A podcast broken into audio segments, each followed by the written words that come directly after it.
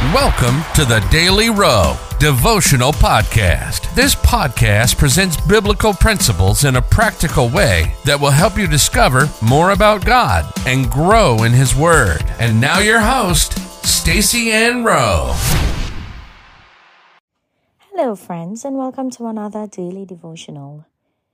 Today, we focus on the topic Three Ways in Which God Acts as our Jehovah Shalom. The Bible verse comes to us from Judges 6, verses 23 to 24. And the Lord said unto him, Peace be unto thee, fear not, thou shalt not die. Then Gideon built an altar there unto the Lord, and called it Jehovah Shalom.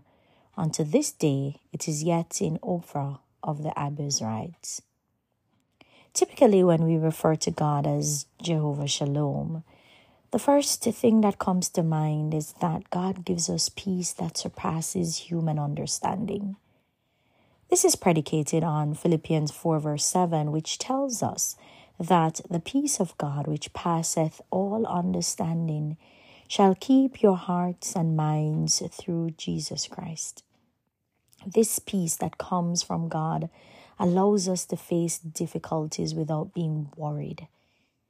Because Job had this peace when he lost his children and all his possessions, he was able to bow down and worship God in spite of his situation. While having the peace that surpasses all human understanding is important, there are two other ways in which God is or Jehovah Shalom.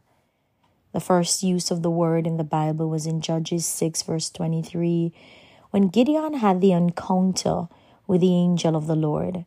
When he realized that it was the angel of the Lord, he became fearful, thinking that he would die because he saw the angel of the Lord face to face.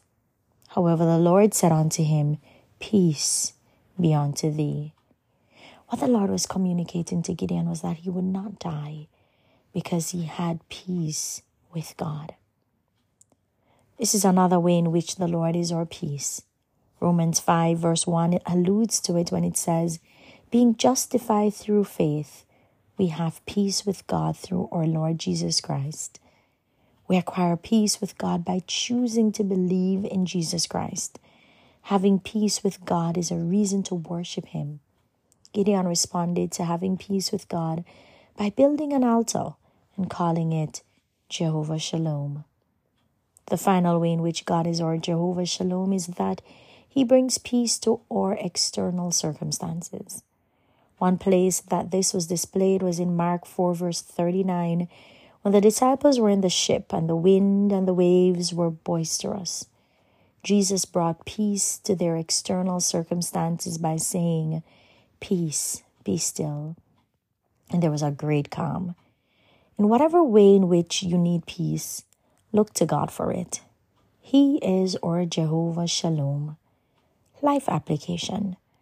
Look to God for peace by believing in Jesus Christ and bring your difficult situations to His attention. Let us pray.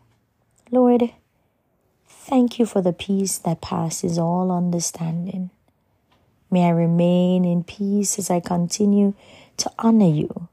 In Jesus' name, amen.